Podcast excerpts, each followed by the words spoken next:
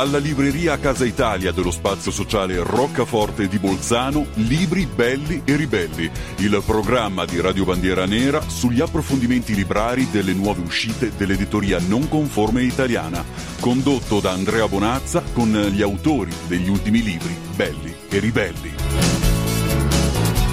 Buongiorno a tutti, buongiorno a tutti, rieccoci qua in trasmissione a Libri Belli e Ribelli su www.radiobandieranera.org, quindi salutiamo tutti gli ascoltatori.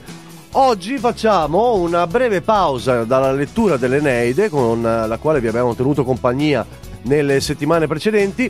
Oggi facciamo una breve pausa e torniamo alla nostra cara vecchia casa editrice Altaforte Edizioni. Eh, alta... Mi aspettavo l'applauso qua, eh Lorenzo? Che ormai mi sto abituando a... Sta... Tu ormai sei abituato ad avere il pubblico in studio, eh, Andrea. E infatti, infatti oggi abbiamo abbiamo sia il pubblico in studio che anche finalmente di nuovo l'autore. Il buon Virgilio per l'Eneide non ce l'ha fatta esatto, però... ad essere presente e oggi invece abbiamo con noi Emanuele Pusi. Ciao Emanuele!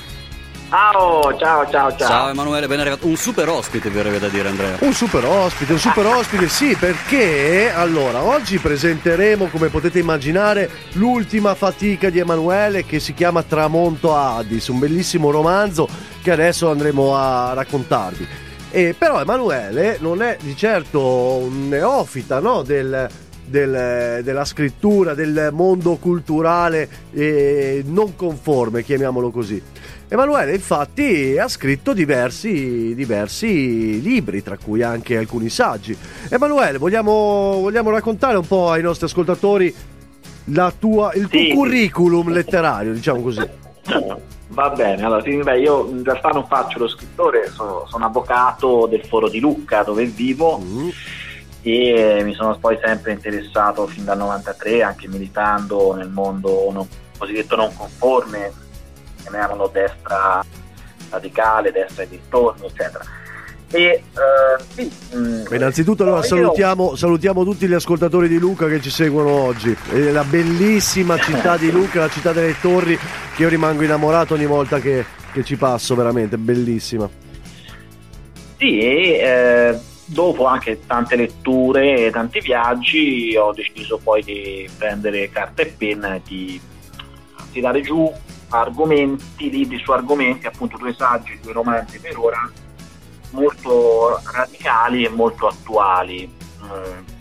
Prima, eh, primo scrivo un romanzo nel 2018 ambientato nel Laos che ha come tema il problema esistenziale dell'italiano medio total, che vive una vita dove non c'è nessuna certezza nel gorgo del globalismo e dove si confronta poi, appunto, venendo da una città di provincia, eh, con un mondo totalmente alieno come quello estremo orientale legato al buddismo, quindi ha un'altra, un'altra morale anche. Certo. E, eh, ricordiamo, il titolo, ricordiamo il titolo eh sì, il fiume degli spiriti il fiume degli spiriti è edito da Idrovolante okay ehm, sì, affronta i problemi della dissoluzione del mondo moderno legato in particolare alla droga, la droga a, anche a, a, un erotismo diciamo dissolutivo, no? mm. Lega- quindi dove poi incontrerà anche un uh, veterano della CIA, un americano che aveva fatto la guerra nel Vietnam, dove poi gli racconterà certi aneddoti, certi segreti eh, di quello che accadde e di quello che accade ancora legato al triangolo d'oro, quindi alla droga, al problema della morale. Ricordiamo il triangolo d'oro, Thailandia, Birmania, Afghanistan, sì. perché gli ascoltatori Laos, che non Laos, conoscessero, Laos. Laos. No, no, no, non Afghanistan, Laos. Sì, e quindi è bello perché c'è tutta la questione anche del passato, la guerra nel Vietnam, eccetera. Poi scrivo White Guilt, che è un saggio sul problema del razzismo contro i bianchi al tempo della società multietnica, edito da Passaggio al Bosco, che affronta appunto il problema della colpevolezza, della ciò che la sinistra tenta di instillare nell'Occidente, in particolare nell'europeo e nel suo discendente. Certo, attualissimo come argomento. Purtroppo sì. Eh, sì. Cancel culture, problema della, appunto, della colpevolizzazione l'uomo bianco inteso appunto come europeo, ma non solo europeo, no? certo. poi sono problemi disgregativi che trovi in Canada, America, Sudafrica, abbiamo, Australia. Abbiamo la, la, diapositiva plastica dei Black Lives Matter in, in questo periodo. Eh, sì, sì, sì.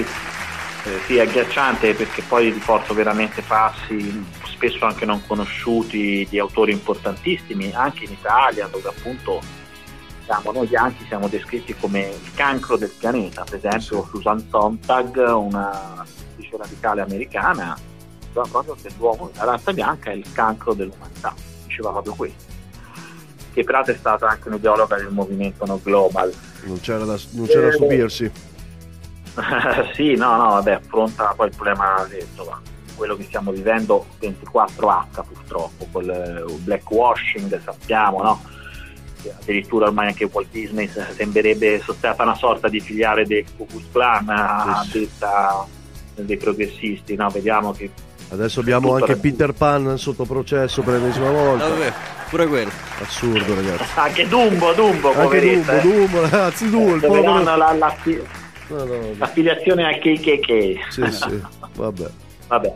E poi la sinistra degli orchi, che nasce sulla scia del problema bibbiano, Forteto, dove analizzo il pensiero radicale che nasce negli anni 60 con la liberazione sessuale, del fatto che secondo certe teorie portate all'estremo, utilizzando la finestra di Overton, saremo in una seconda fase di rivoluzione sessuale e con eh, l'estremizzazione del genderismo e del pangender anche col femminismo lesbico potrebbe un domani sdoganare anche l'ultimo tabù che è l'incesto, l'incesto e la pedofilia. Certo. Eh, peraltro il libro appena esce dopo un po' c'è la questione Cuties eh, no, del film di Netflix ha fatto molto scalpore, quindi anche quello molto attuale. Il libro esce, dopo un mese c'è il problema di dire, no? quindi anche molto un po' eh, anche futuri, purtroppo predittivo.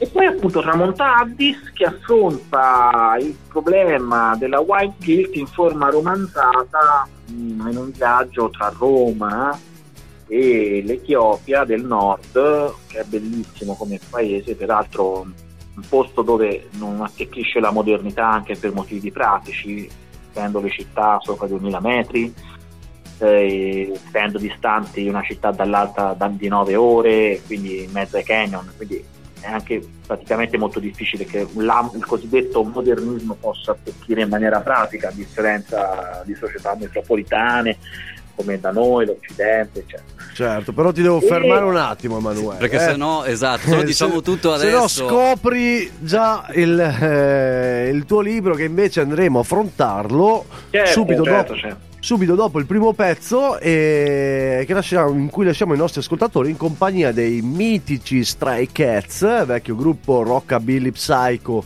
eh, degli anni che furono e il pezzo è Gira.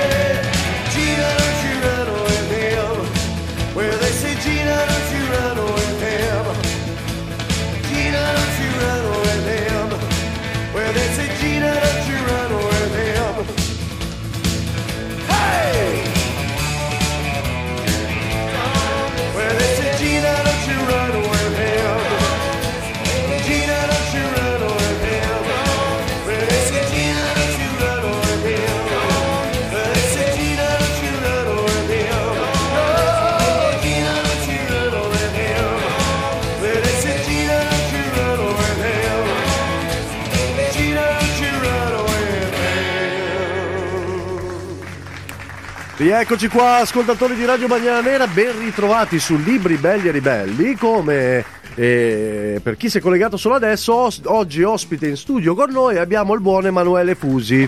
Ciao Emanuele. Ciao, ciao, ciao. Allora, oggi stiamo andando a affrontare questa, mh, questo nuovo romanzo edito da Alta Forte Edizioni ormai da mh, due mesi, tre mesi, Emanuele? È uscito il 2 dicembre, quindi siamo quasi due mesi. sì. quasi due mesi. E romanzo che tra l'altro ultimamente in un, in un viaggio Bolzano-Roma e Roma-Bolzano ne ho approfittato per leggere e me lo sono veramente divorato. Quindi innanzitutto ti faccio i complimenti per questo bellissimo romanzo Manuele, veramente veramente bello. E, e poi adesso andiamo appunto ad affrontarlo. Allora prima ci, eh, ci raccontavi che questo romanzo in realtà, anche se nelle prime pagine eh, può lasciare un po' perplessi i lettori abituati a eh, diciamo un- una lettura non conforme eh, orientata in una certa maniera in questo romanzo invece troviamo delle cose non dico nuove ma assolutamente eh, insolite no? Perlomeno per, per, per quanto riguarda Altaforte Edizioni ovvero troviamo un protagonista che è tutto tranne il classico eh, militante, simpatizzante o comunque elettore e lettore eh, della destra. O no, Emanuele? Eh, Questo Marco. assolutamente sì.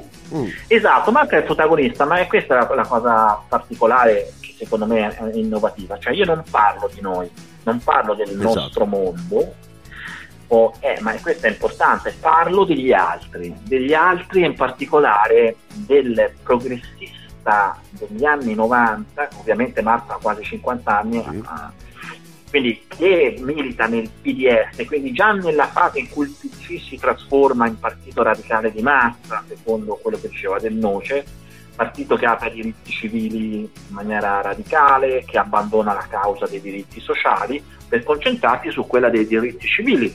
E guarda caso che è la sinistra di oggi, no? che però appunto nasce sulla scia del, dell'abbandono anche del vecchio comunismo, in realtà Certo. nasce nell'85, però diciamo, si sviluppa poi col PDS in particolare negli anni 90, 95, 96, me lo ricordo, ero giovane, però mi ricordo che Sì, già all'epoca c'erano le varie tematiche, piano piano antirazzismo, LGBT, eh, i nuovi inizi, abbandonava Cuba per Mandela, capito? Insomma, c'era una, una sorta poi Emanuele- Emanuele, Emanuele, scusa, soltanto una cosa. Ci stai parlando col viva voce, giusto? Corretto?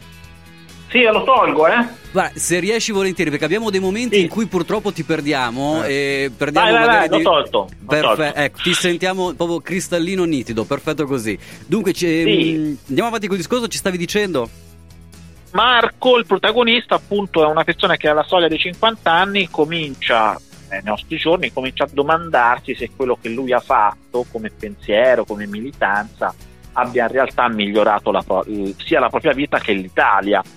E qui nasce appunto una, una questione dove lui affronta il problema se il progresso, il progressismo sia una chimera oppure una realtà e trovandosi anche a parlare con un vecchio militante comincia a esporre i suoi dubbi. Faccio presente che non è che questo Marco diventa, tra virgolette, di destra, però comincia a porsi serie domande, eh, mh, anche per un vissuto personale, se quello in cui lui ha creduto era effettivamente il bene, diciamo, Certo. il bene assoluto. No? Noi sappiamo che nella sinistra c'è una dialettica tra amico e nemico molto forte, dove in, ba- in nome di un primato morale ideologico loro sono il bene e tutto il resto è il male. Esatto. E comincia a porsi dei problemi, quindi a, a- a analizzarsi. Questa analisi accelererà appunto quando intraprende un viaggio in Etiopia, Eh, proprio eh, per motivi familiari, ha bisogno di staccare, eccetera, prende Beh, anche qua, Emanuele. Possiamo pure dare un, un breve anticipo ai nostri ascoltatori perché fin dalle prime pagine del libro eh, eh, possiamo svelare che Marco è in realtà sposato con una, una donna, un'immigrata cubana e anticastrista, quindi già lì inizia una discussione no? nelle prime pagine del libro, nel, nel, nel, in quelle che sono le convinzioni di Marco. È una donna Sì, cubana sì, anticastrista che eh, di fatto ri- rimette in discussione le sue convinzioni. Sì, esatto, questo è, è vero, c'è questo tema, ma c'è anche il tema dove praticamente come Marco è anche fondamentalmente un femminista, Sì. no? addirittura partecipava ai collettivi femministi di Via dei Volsci a Roma, Cogliendo proponeva proposte di legge per eh, eliminare il cognome del padre e dare soltanto il cognome della madre. Insomma, aveva un vissuto veramente di, di sinistro, di progressismo radicale.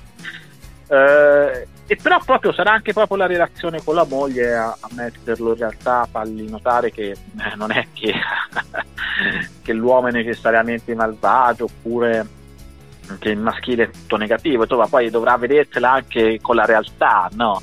Certo. anche poi incontrando una vecchia femminista, una vecchia, una sua conoscenza femminista molto particolare, eh, dove appunto si rincontrerà, dove ci saranno queste discussioni, piano piano emergono le contraddizioni mh, tra il dover essere che loro volevano e quello che poi è in realtà.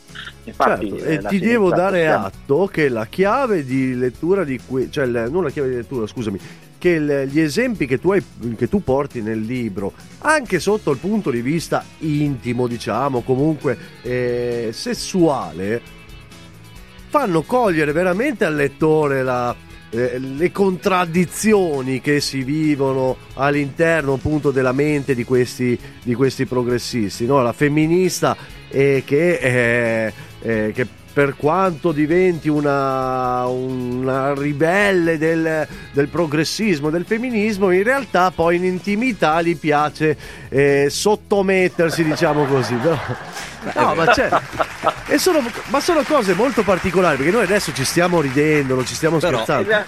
Però per come le affronta Emanuele nel libro, cioè veramente ti, ti fanno pensare, perché di casi del genere ne, ne abbiamo avuti anche nella cronaca, moltissimi, no? Sì. Sì, ma infatti la cosa, allora, vabbè, effettivamente il mio modo è molto ullebecchiano, di, si, si fa molto a Michel Houellebecq che è un grande scrittore francese, quindi è- è- è- in, tre- in certi tratti i miei romanzi sono molto crudi, però in realtà mh, bisogna capire il perché, non è tanto una crudezza fine a se stessa, Certo. ma è un aprire la mente e anche lo stato d'animo su una radicalità di vita che poi esiste. Cioè, Certo. una cosa è la patina che noi vediamo tutti i giorni, la maschera che indossiamo, eccetera. Poi, poi in realtà esiste anche il vissuto personale che non è lineare come vorremmo far credere, eccetera. No? Assolutamente. E quindi poi addirittura nel mondo della sinistra c'è questo problema di voler abolire la realtà, abolire la natura. Si sconvolgerla Eh, lo sappiamo. Ecco, una- E poi succede che invece poi la natura il- si ribella anche nel vissuto personale, perché poi appunto loro vivono in un costante dover essere, però poi c'è l'essere che ti contraddice e poi ti asfalta, capito? Sì, sì. E quindi sì, eh, ecco, sì, sicuramente i personaggi hanno una certa caratteristica psicologica particolare, che poi diciamoci la verità, è quello che vediamo tutti i giorni, il bipensiero della sinistra o eh, le contraddizioni assurde, assolute. E, insomma, è una cosa che purtroppo poi vanno a, a infangare tut- anche chi non la pensa come loro nelle loro ps- psicopatologie. Infatti, guarda, se posso permettermi, nel libro eh, cioè, tu lo fai intendere sia da un punto di vista, diciamo, ehm, di ragionamenti no, individuali di- che affronta Marco in questa, in questa battaglia con se stesso che dura queste 200, 220 pagine del libro. Eh, però si intende anche nelle vicissitudini che eh, Marco è chiamato ad affrontare, ad esempio anche eh, suo figlio Sandro, no, se non ricordo male, Sì, eh, suo figlio Sandro che è mulatto e tutto finisce eh, anche lui a pie pari all'interno di questo mondo progressista scontrandosi con quella che è anche la droga la stessa droga che Marco ha eh, come possiamo dire ha, ha, mm, ha esaltato ha, ha- ha combattuto diciamo nelle sue lotte giovanili per legalizzarla.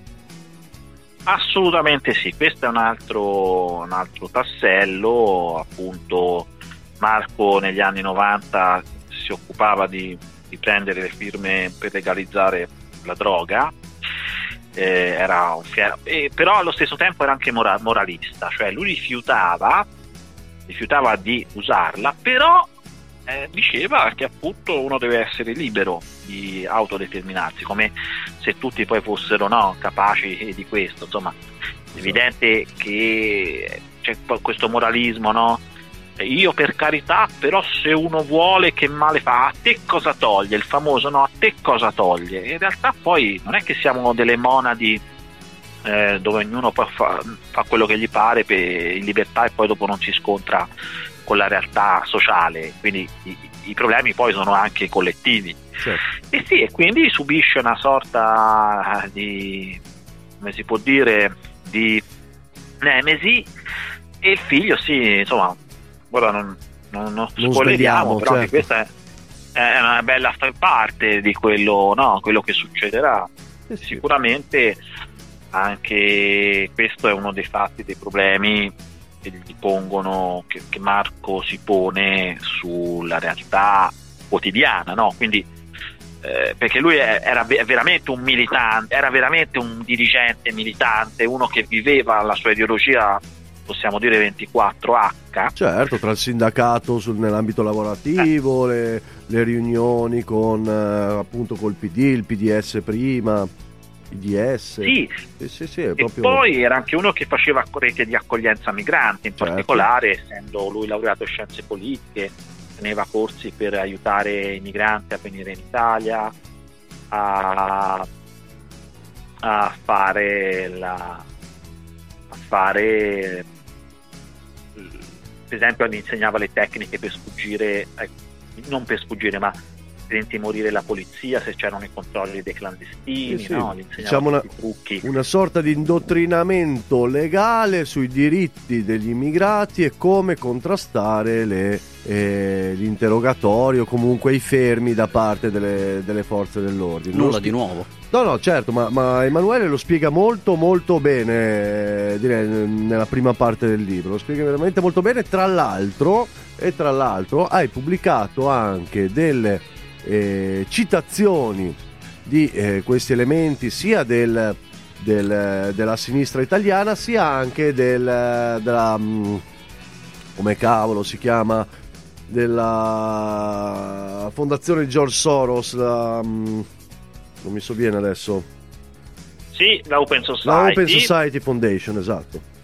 E... sì perché praticamente vai vai vai sì, esatto, cioè, poi anche dal 2000 in poi con piena globalizzazione ovviamente c'è proprio quello che era il DS, DS, a porci il problema del futuro eh, riguardo al voto agli immigrati, la sostituzione della classe operaia con altri tipi di sfruttati, che poi sono cose vere, cioè sono documenti Assolutamente, che, che vengono, esistono. Eh, eh, sono cose anche che tra l'altro ai giorni nostri vengono rivendicate in continuazione, o comunque ne, negli anni passati sono stati rivendicati in continuazione da personaggi come, come Laura Boldrini, eccetera, eccetera. Cioè, ci ricordiamo tutti quando la Boldrini parlava di eh, nuova che serviva nuova manodopera dai paesi più poveri che potevano venire qua ad arricchirci culturalmente. Ricordano tutti quando eh, appunto i personaggi della sinistra, del PD o anche la sinistra più radicale ci parlavano di un problema demografico del popolo italiano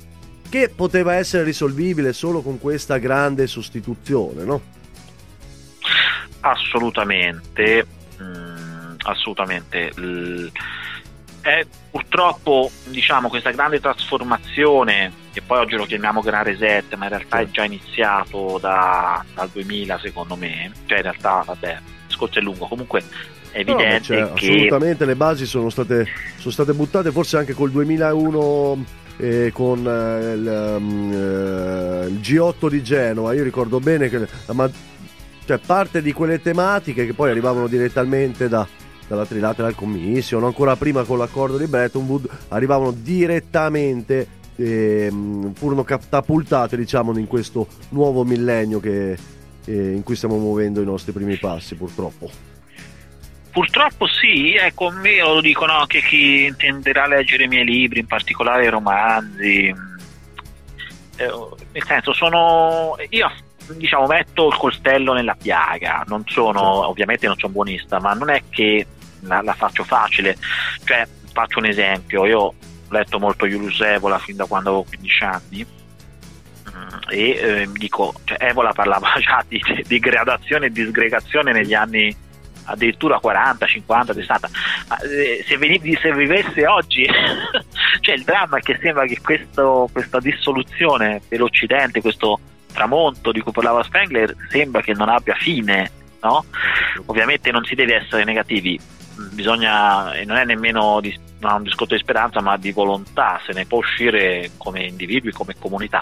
Però dobbiamo farci carico di quello che c'è intorno, non possiamo illuderci, via.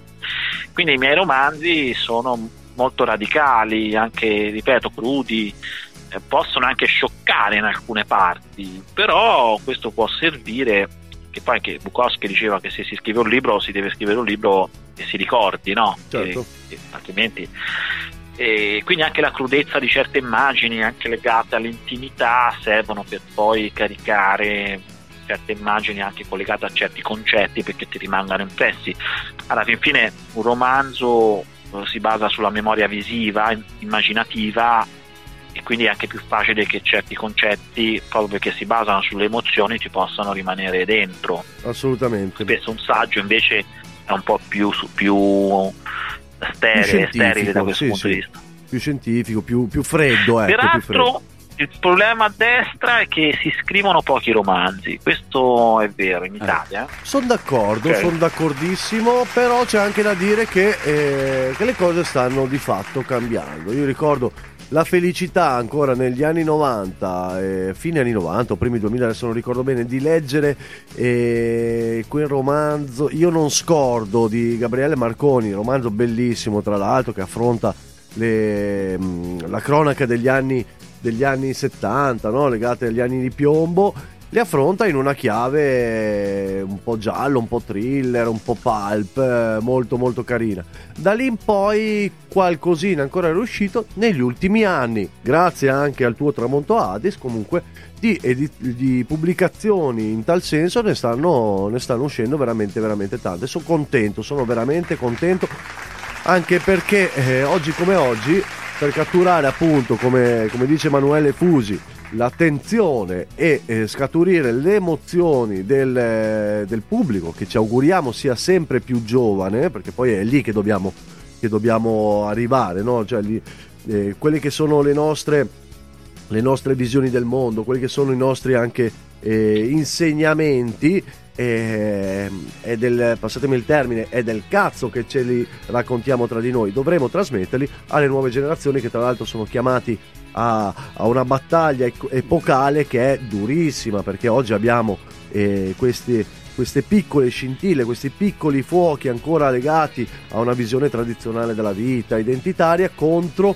il nulla che avanza per usare un, un termine alla Michael Ende e- ed è veramente veramente dura per questi ragazzi e Tramonto Addis sicuramente ti faccio ancora i complimenti Emanuele sicuramente può essere un'ottima arma in mano a questi giovani È vero.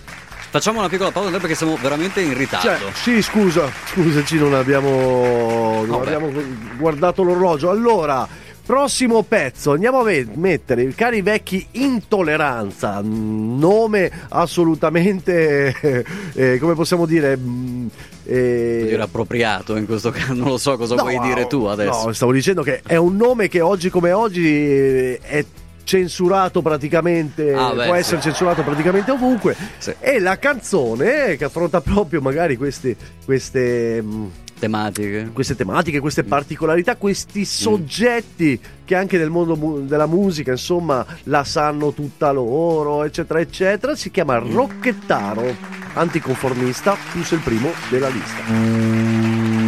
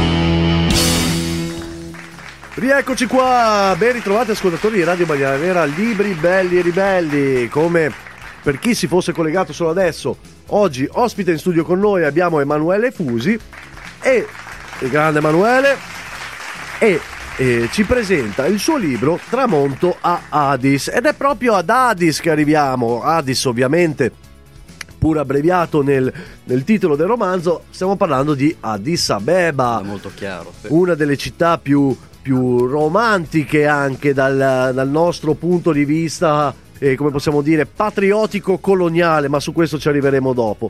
Allora, eh, sì, ti stavo chiamando Marco, calcola.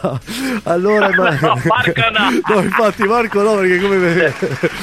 È rimasto impresso. Sì, allora Emanuele, e troviamo il nostro Marco, il, nostro, il loro Marco che parte eh, con l'aereo dopo una serie di vicissitudini anche fantoziane, parte da, da, dalla capitale italiana per arrivare ad Addis Abeba. Che succede? Addis Abeba è una città particolare perché intanto c'è sempre freddo, sembra la sera perché è sopra 2000 metri. Ecco, appunto ricordiamolo. Città potremmo definirla archeofuturista, mm. dove veramente è anche difficile distinguere la campagna dalla città e questo è molto bello perché te fai pochi, pochi centinaia di metri e sei in un deserto di praterie impressionanti. Allora, Emanuele, scusami. Per città ci vogliono nove ore passando per, per Canyon. Emanuele, facciamo un, attimo una, facciamo un attimo una piccola premessa. Tu il libro l'hai scritto perché hai visitato quei luoghi, no? In prima persona. Sì, sì, sì, sì, sì. certo, okay, certo, okay. certo. Anche perché visto ci sono descrizioni molto, anche molto precise. Certo. E Addis è veramente una città archeofuturista eh, dove il passato mitico legato al mito della regina di Saba e alla stirpe salomonica degli Aksumiti, dei re, della stirpe incredibile perché appunto hanno queste tradizioni, cristianesimo etiopico ortodosso è veramente magico, ha dei testi per esempio che io ho visto anche che hanno mille anni, tipo il Vangelo di Maria, il Vangelo dei miracoli di Samuele che non esistono da noi, hanno una lingua segreta solo sacerdotale, il Getz, insomma è un mondo dove la spiritualità si intreccia nel vivere quotidiano. Ma questo Scusami, lo ripeto, è dovuto anche... Emanuele, anche nel libro tu um, parli di questi testi sacri e eh, tra l'altro non sono considerati sacri dalla Chiesa Cattolica Romana, no? Alcuni. Esatto, esatto, mm, ma è veramente impressionante perché anche il modo di pregare che hanno ricorda molto quello degli ebrei mm. eh, ortodossi eh, davanti, a, davanti ai muri delle chiese, insomma è tutto un mondo veramente impressionante dal nostro punto di vista e pensiamo che ci sono solo 5 ore di aereo eh, tra Roma e Addis Abeba e questo mi ha colpito tantissimo perché tipo vedi persone vestite che sembra di stare nella Palestina degli, dei tempi di Cristo con il bastone, persone con il bastone di Arone loro si fanno molto alla Bibbia anche proprio all'Antico Testamento. Hanno sono molto biblici, ecco, hanno veramente questo cristianesimo giudaizzato, un giudaismo cristiano molto forte. Sì, infatti lo spieghi, lo spieghi, veramente bene nel libro e tra l'altro mi hai fatto scoprire un sacco di cose che non conoscevo che poi ho anche, ho anche approfondito, tipo il regno di Axum eh, veramente è, è molto molto molto affascinante, poi i nostri ascoltatori magari andranno a leggersi il libro, me lo auguro e lo scopriranno anche loro, perché ci sono città che sono eh, città e luoghi anche archeologici o comunque sacri che sono veramente belli e li descrivi benissimo. E ti ringrazio per questo perché mi hai fatto scoprire veramente un sacco di cose nuove. Sì, Axum è una città magica perché lì eh, il paganesimo de, de, si intreccia con il cristianesimo, lì sai che c'è l'arca dell'alleanza, si dice mm. che ci sia l'arca dell'alleanza murata nel Talbot, questo piccolo tempietto non accessibile, peraltro è stato anche oggetto questioni politiche recentissime, ne avete parlato anche come primato nazionale sulla questione che addirittura volevano spostare l'arca da Addis Abeba e le persone di Aksum si sono infuriate, sono morte 750 persone, insomma certo. si sta parlando di una tradizione vivissima, e radicale. La... Ricordiamo un attimo agli ascoltatori anche eh, cos'è no? l'arca dell'alleanza che era, eh, apparteneva a Gerusalemme, apparteneva ad Israele e mm, Re Salomone mh, unendosi con la regina di Saba, a un certo punto eh, ebbe, un, eh, ebbe un figlio, Davide, giusto? Sì, di, ebbe un figlio che praticamente da cui discende tutta la stirpe Aksumita, sì. quindi anche Alessa Lassie, per esempio, l'ultimo imperatore, si proclamava discendente di Salomone. E si vantava origini divine come facevano i faraoni o gli imperatori di Roma. Sì, esatto, e quindi è veramente vivissima. Poi, vabbè, Marco, come sai, incontra una ragazza del posto con la quale intraprende poi questo viaggio per queste città e questi luoghi. La bellissima Afrat, fatti... diciamolo. Afrat, Afrat sì, che mh, appunto molto più giovane, perché lui ha sì, quasi più di 20 anni, quindi lei ha 28, c'è una differenza di età. Però appunto, Dio, sai, nelle società tradizionali non è che poi l'età da questo punto di vista, nel senso, no, non è che è come da noi che tutto ha valore necessariamente sociale. Certo. Eh, è un altro mondo, quindi non è che no, discutibile o no, come pende anche la poligamia in, in, altre parti dell'Africa. Ora spesso per noi appunto certe culture non sono nemmeno comprensibili, no? Comunque lui intraprende questo viaggio con lei in questi luoghi anche naturalistici come la bellissima Dancalia, nella zona più inospitale della Terra, e dove si trovano a parlare anche delle questioni coloniali, dei problemi della colonizzazione italiana. E, e da lì appunto c'è tutto il problema della colpa no, della white guilt diciamo perché Marco per esempio ad Axum come sappiamo nel 2007 l'Italia ridette indietro l'obelisco che sì. fu trafugato e preso da Mussolini nel 35-36 eh, fu portato sì, e poi nel 2007 l'Italia lo restituisce. Uh-uh. Questo è interessante perché Marco dice: Vedi, io ho lottato affinché voi giustamente vi riprendeste questo monumento che vi avevamo rubato in quanto cattivi colonialisti. E ovviamente Afrat gli dice: Sì, bene, mm, ti capisco, però è anche vero che purtroppo la storia è una storia anche di invasioni, di colonizzazioni, ovviamente non significa eh, che uno è però gli fa presente che la realtà e, e gli dice per esempio guarda che noi tra eh, nel 2050 saremo 220 milioni come etiopi e quindi se non staremo tutti nella stessa terra potrebbero esserci problemi no? che poi eh, ti vai a scontrare con altri popoli, altre certo. etnie e, e, per esempio anche questo è attuale perché sappiamo che c'è ancora una guerra tra, nella zona del Tigray a nord dell'Etiopia al confine con l'Eritea, perché per esempio la, l'Etiopia, l'Etiopia è, una, è un'unione di popoli e di etnie. Scusa un attimo, sono occupato. È, un, è, è un'unione di popoli e di etnie che eh, appunto Romo, a, Amari, Tigrini e i Tigrini vogliono secedere, vogliono fare, appunto c'è una guerra che è anche attuale, no? E quindi la complessità anche della questione multietnica, certo, dove certo. la stessa fatta gli fa presente la difficoltà di convivere tra culture diverse. Guarda, tu adesso hai accennato alcune cose delle quali andremo a parlare subito dopo il prossimo pezzo musicale e che sul libro, tra l'altro, veramente tu um, lanci degli spunti di riflessione, ma veramente, veramente particolari, che è giusto, che è giustissimo affrontare. Eh, prima hai parlato dell'obelisco, no? Che ehm, Graziani o De Bono, adesso non mi ricordo, eh, eh, comunque che il fascismo ha portato poi eh, a Roma negli anni 30.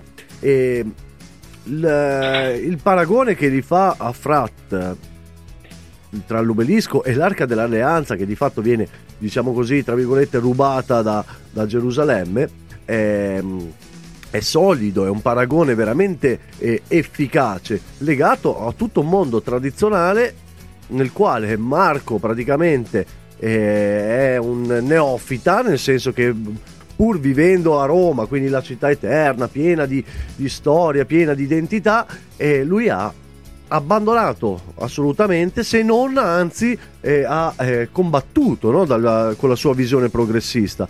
E a Frate invece questa giovane eh, questa giovane etiope è, è ancora molto ancorata alle sue tradizioni, no? alla sua anche la religione, la cultura etiope. Sì, assolutamente, lei li fa presente appunto, cioè, a un certo punto anche questa ideologia di Marco, lei un po' diventa stufa, no? perché si lamenta sempre appunto del passato degli italiani, cattivi, eh, uccisori, colonialisti, eccetera. Poi lei a un certo punto dice: Guarda, noi, eh, voi ci avete rubato la, la, la, la sfera di Axum, ma ce l'avete ridata, ma domani allora Israele potrebbe venirci a richiedere di ridargli l'arca dell'alleanza. Eh, sì. Ti immagini te che casino che succederebbe a livello geopolitico? Anche perché per cioè, il popolo etiope è sacro. No? Com- sì, la storia è più complessa degli schemetti, esatto. capito? Bravo, bravo. Il, tipicamente progressisti, che poi sono sempre contro gli occidentali, eh. Sì, sì, sì. Poi, sì, eh, gli unici stermini sono quelli commessi dagli occidentali, l'unica schiavitù è quella commessa dagli occidentali, quando in realtà non è vero. Caro Andrea, ci dobbiamo fermare, piccola pausa musicale. Dai, andiamo avanti col prossimo pezzo. Allora sono i The cari vecchi The Crack. Eh? La canzone è My World.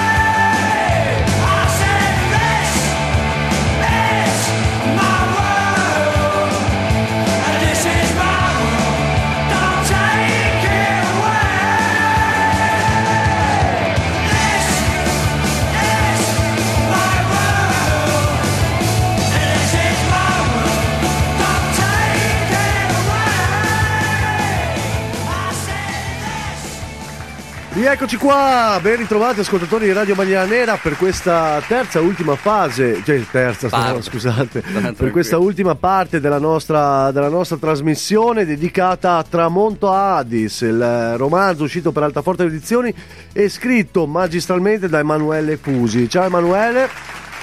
Eccoci.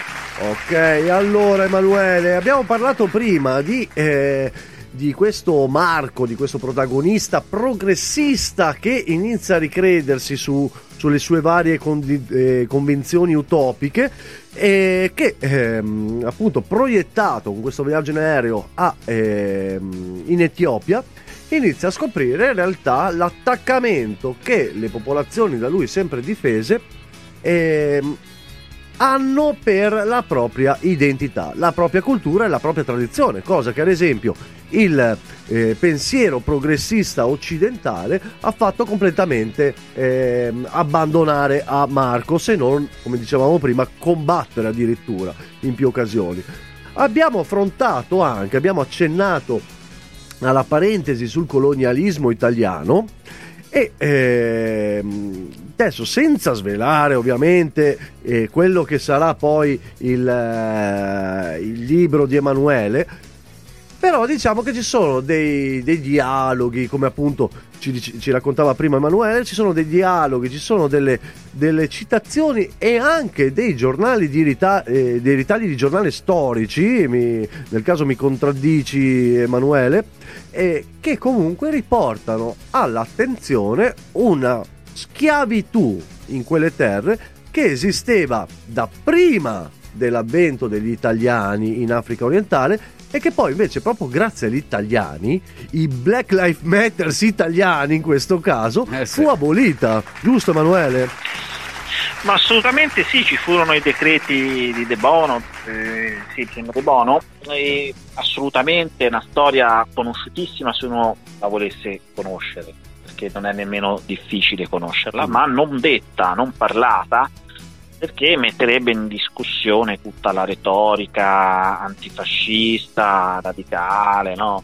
Certo. Allora emerge appunto che Marco si trova a parlare, ricordare quando lui appunto a scienze politiche studiava storia dell'Africa, della decolonizzazione e così via e, e si ricorda che appunto non era tutti gli italiani non erano tutti malvagi come venivano dipinti dai progressisti, no? A lui lo credeva che era così, però poi si ricorda appunto di un dialogo che ebbe addirittura con un monarca, con un liberale, un liberale di destra che lui definisce porco reazionario, sì, sì.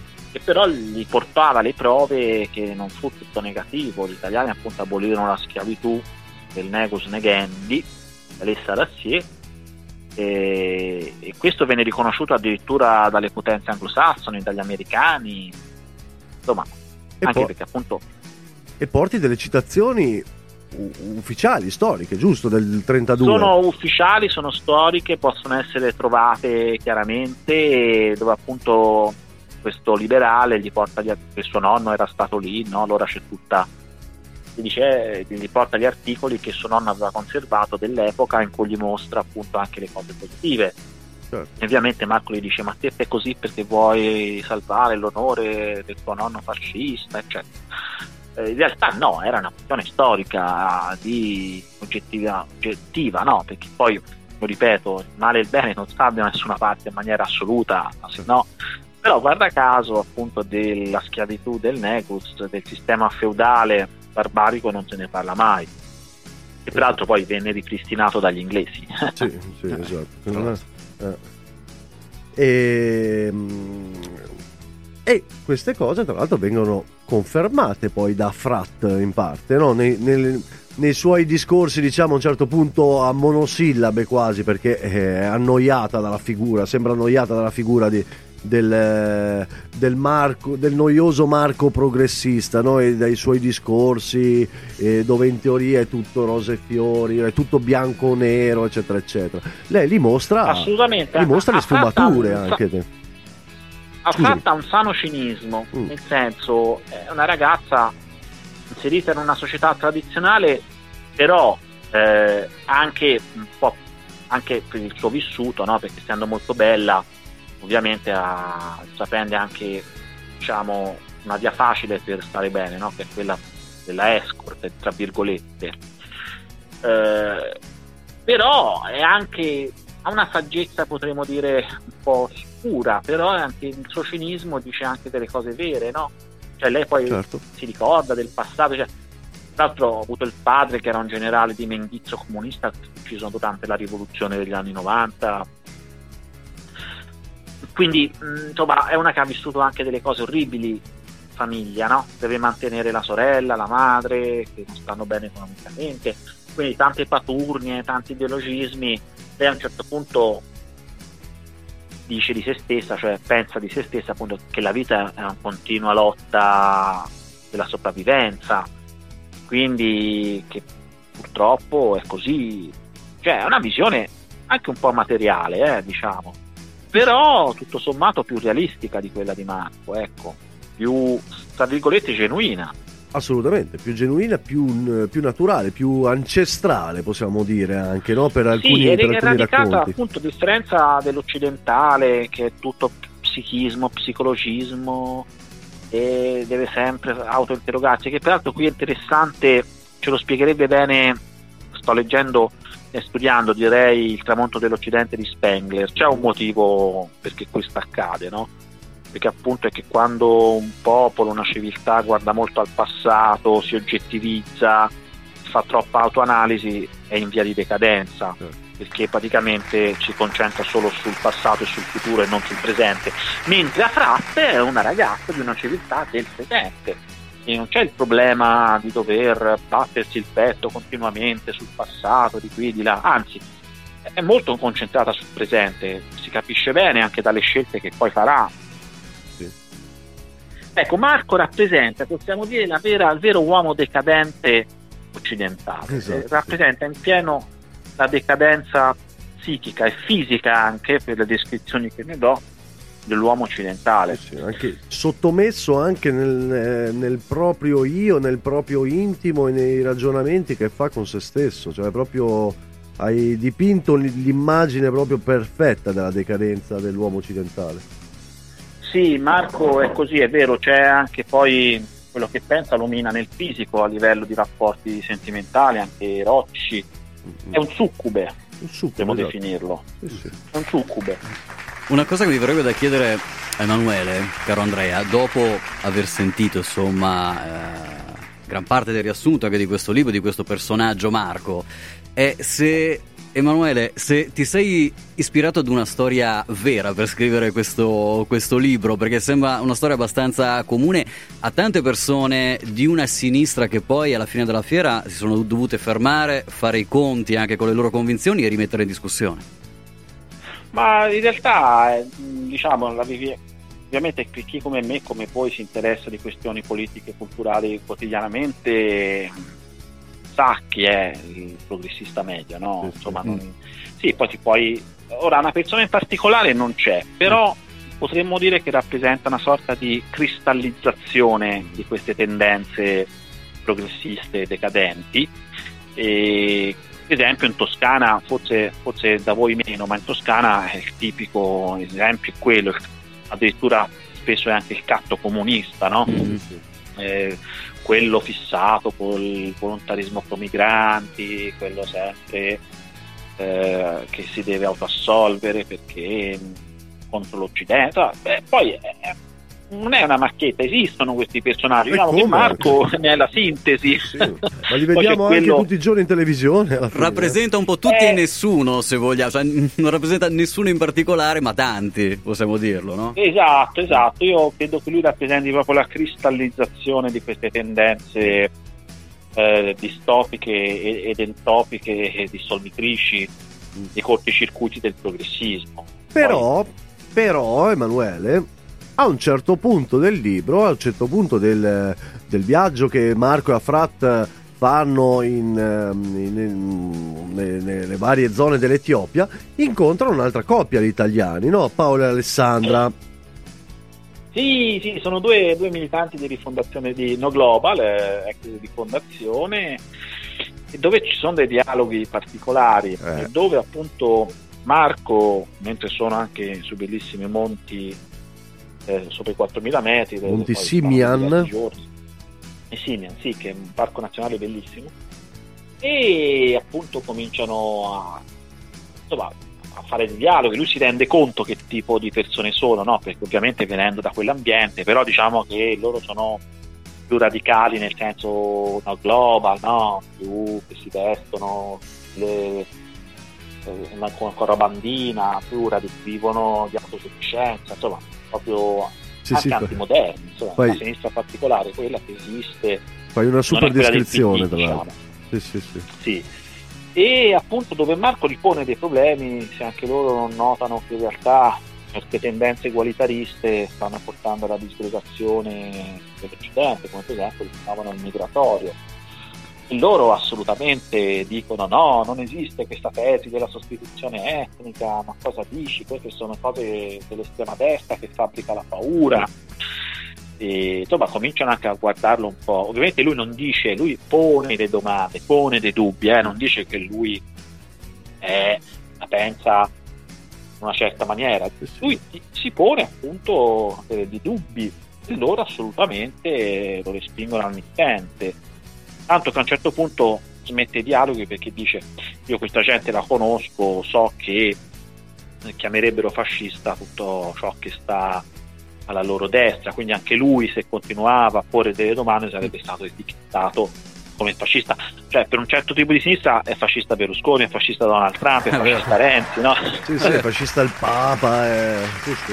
Anche sì, Casini Papa che quando sta è al contro centro. l'aborto è fascista, quando è per gli immigrati no, Eh, invece, vabbè. Ma quello appunto è, sono sempre le idiozie no, di quel mondo lì, Sì, sì. eh, veramente tarato mentalmente.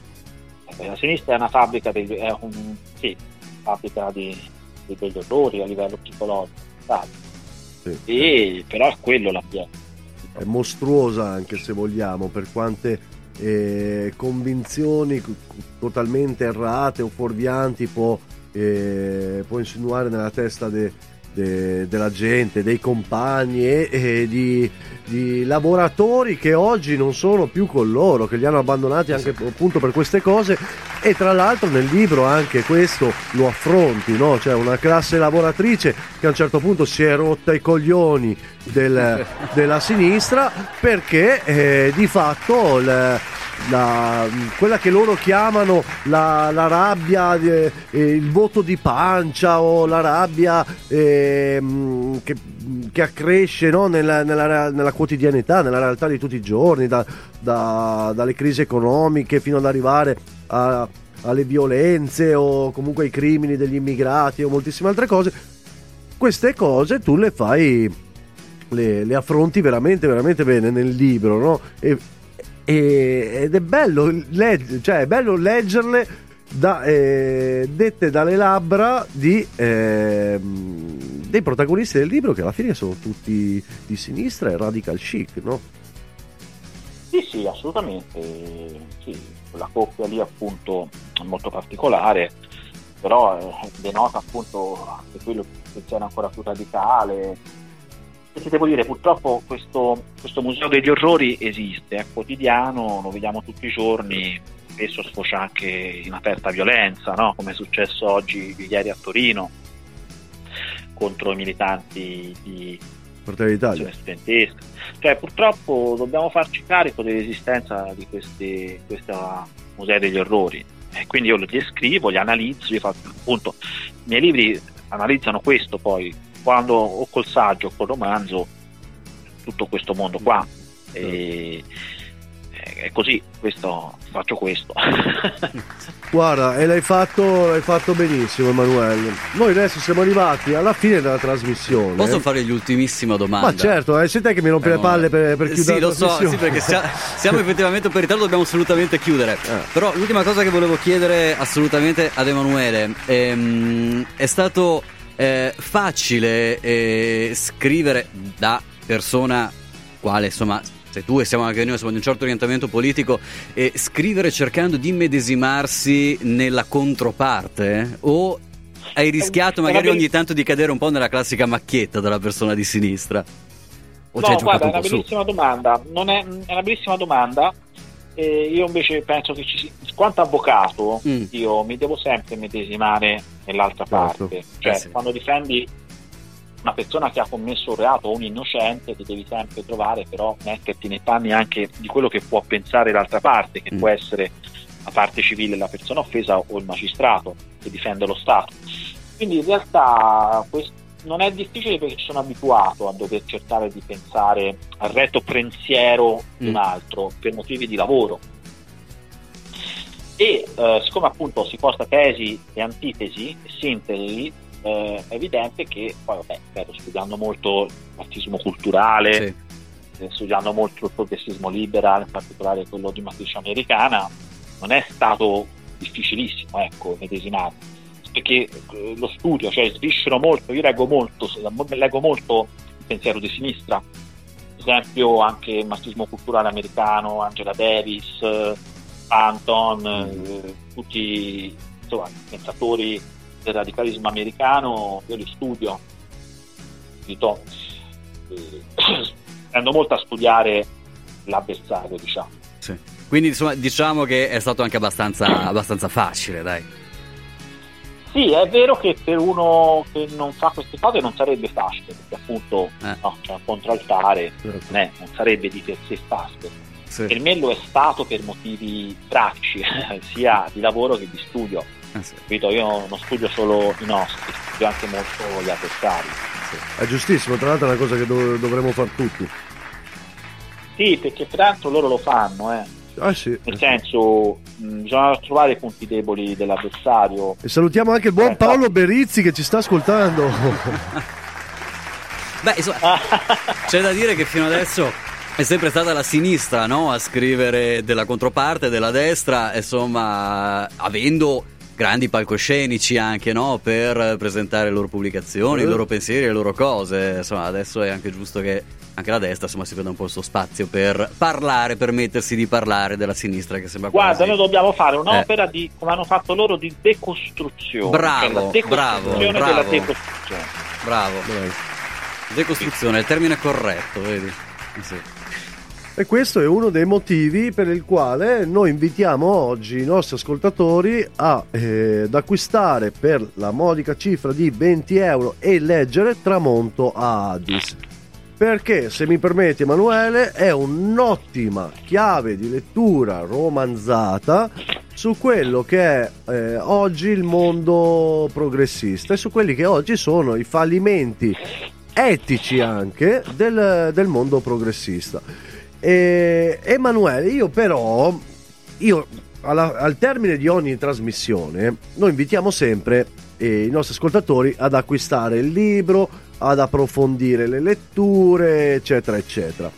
Io oggi però, come già capitato con il buon Franco Nerozzi e il suo eh, Nascosti tra le foglie, ti eh, chiedo però anche di invitare i nostri ascoltatori ad approfondire la, la, terra etiope, ad approfondire anche magari con un viaggio no, in quelle terre. Quindi, eh, se brevemente Vuoi chiedere il luogo, Andrea? No, se brevemente puoi eh, raccontarci la, la, magia di, quei, di, di, quelle terre così lontane, ma allo stesso tempo, come dicevi, così vicine con, con 5 ore di aereo possiamo essere ad Addis Abeba da Roma. Sì, è veramente difficile spiegarlo perché si tratta di una realtà, ripeto, che sfiora il magico, è veramente molto difficile Ehm, non è paragonabile a un altro paese, non è nemmeno paragonabile ad altri paesi africani. Io l'Africa l'ho quasi girata quasi tutta, almeno il nord, cioè il nord, scusami, l'ovest e l'est. Uh, perché per esempio loro non sono di stirpe né capoide né congoide, ma hanno origini semitiche, anche fisicamente sono caucasoidi, sono molto più simili agli occidentali eh, come tratti. Sì, sono tratti somatici molto più, più, leggeri, diciamo più fini, ecco. Sì, esatto. Gli Amara, per esempio, sono mm. molto... Però... Eh, e quindi è difficile, perché è un, veramente un...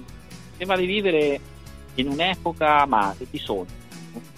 Eh, veramente, che poi la prima civilizzazione cristiana fu l'Etiopia, eh, non dimentichiamocelo. Sì, sì. La prima contro jihad islam, contro la, la controjihad all'Islam fu in Etiopia. Mhm. È un paese magico, pazzesco, troppo bello. E bisogna comunque avere anche un certo spirito di sopportazione, perché appunto non è un viaggio facile se uno lo fa in maniera zaino in spalla come ho fatto io. Ci vogliono 9 ore, 7 ore, 8 ore di bus in mezzo a canyon, monti, pietraie, deserti. E- però quello che ti lascio, guarda, è stato il viaggio più bello della mia vita. Ah. L'Etiopia del nord almeno è indescrivibile. Sì, sì, è veramente sono solo 5 ore. Ethiopia Airlines, peraltro, già negli anni 50 era attiva. Mi sembra che addirittura furono gli italiani a, a- a- insomma, aiutare a preparare la compagnia. Perché poi lei Saliasè non mandò via gli italiani perché li servivano come quando ritornò al potere, anche negli anni 50, anni 60, serviva anche mh, come, come tecnici per riprendere il, il via Certo. e mm, è una, una terra magnifica non so- poi non c'è il mare quindi non attrae il turismo diciamo edonista non attrae il turismo modaiolo quello più degradante ma può attrarre chi è alla ricerca di qualcosa per esempio eh, ci sono tantissimi turisti israeliani tanti viaggiatori israeliani per ovvie ragioni Mm. mm, anche storiche. Eh, una terra, ripeto, andateci perché vi, vi- Addis Abeba non è una città bella, però ha il fascino di, come si può dire, di- una dolce, dolce de- non è decadente, è qualcosa difficile di descriverlo perché da Ha un suo fascino. atmosfere. Eh, Come? dico, ha un suo fascino comunque. È un fascino che tra, tra l'Oriente e l'Africa, Mm. perché peraltro erano zone, quelle come lo è per esempio la zona di Mombasa, della costa del Kenya, la Somalia, sono sempre state le porte del, tra Oriente e, e Africa, no? Mhm, certo. Eh, Perché anche anticamente c'erano le, le tratte dei- non solo degli schiavi, ma anche delle spezie e così via, dei tessuti. Mm, andateci, un paese peraltro tranquillo, molto economico, molto economico, sereno, tranquillo. Gli italiani sono visti bene, non c'è nessun tipo di odio come uno potrebbe pensare, tutt'altro. Tutt'altro, davvero. E ripeto, io poi ripeto, dateci zaino in spalla come ho fatto io, no? Anche perché, perché lo ripeto, non, non c'è. Se uno va lì non va per divertirsi, ecco. Mm. Cioè, non vai nel villaggio, non ci sono queste cose qua. Capito? Sì, sì, sì. Che è quello, Sei è que- immerso in una realtà totalmente aliena, ma que- bella, positiva, tradizionale, spirituale. che è quello che ci piace a noi. Infatti, Esatto. anche nei, nei viaggi in Siria, eccetera, eccetera, cioè, eh, veniamo catapultati proprio in, ehm, in realtà forti. È il, il termine giusto è proprio forti, che hanno. Che, che trasudano un'energia veramente ancestrale che, eh, che ci riporta anche coi piedi per terra su quelle che sono le cazzate poi che troviamo nella vita di tutti i giorni, no? in, in Occidente, in, in Europa, in Italia. E lì invece, ehm, e adesso io non sono mai stato in, eh, in Etiopia, mi piacerebbe moltissimo come il resto dell'Africa orientale, però quando vedo anche nel vicino Oriente o nel Medio Oriente, quando vedo dal, dal modo di vivere delle persone fino ad arrivare al, ehm, alla cultura stessa delle persone, eh, la prima cosa che mi viene da pensare è cazzo, anche noi eravamo così, anche noi fino a, a mezzo secolo fa o un secolo fa comunque sentivamo no, eh, determinate, determinate cose. Emanuele, noi siamo... Dobbiamo assolutamente liberarlo, che lo sentiamo già in movimento, deve Sì, fuggire. infatti, Ti abbiamo noi- rubato tantissimo tempo. Noi ti, ti- è sempre un piacere. noi ti Grazie. lasciamo le tue cose. Sicuramente ci risentiremo anche perché. eh, perché eh, tipo White Guilt e gli altri libri che hai scritto eh, li affronteremo se ti va su, qui su Libri Belli e Ribelli su Radio Bandiera Nera e io ti faccio ancora mille congratulazioni per questo, per questo bellissimo romanzo e ci, ci risentiamo sicuramente, no Emanuele? Assolutamente sì, assolutamente sì. Bene. Vi ringrazio di nuovo. Grazie, a te Emanuele. Ciao a tutti gli ascoltatori di Radio Bandiera Nera. Ci risentiamo lunedì prossimo dove riprenderemo invece Con con, l'Eneide. eh, con l'Eneide del buon Virgilio. Esatto. Ciao a tutti, buon lunedì, buon, prossima. buon inizio settimana, ciao.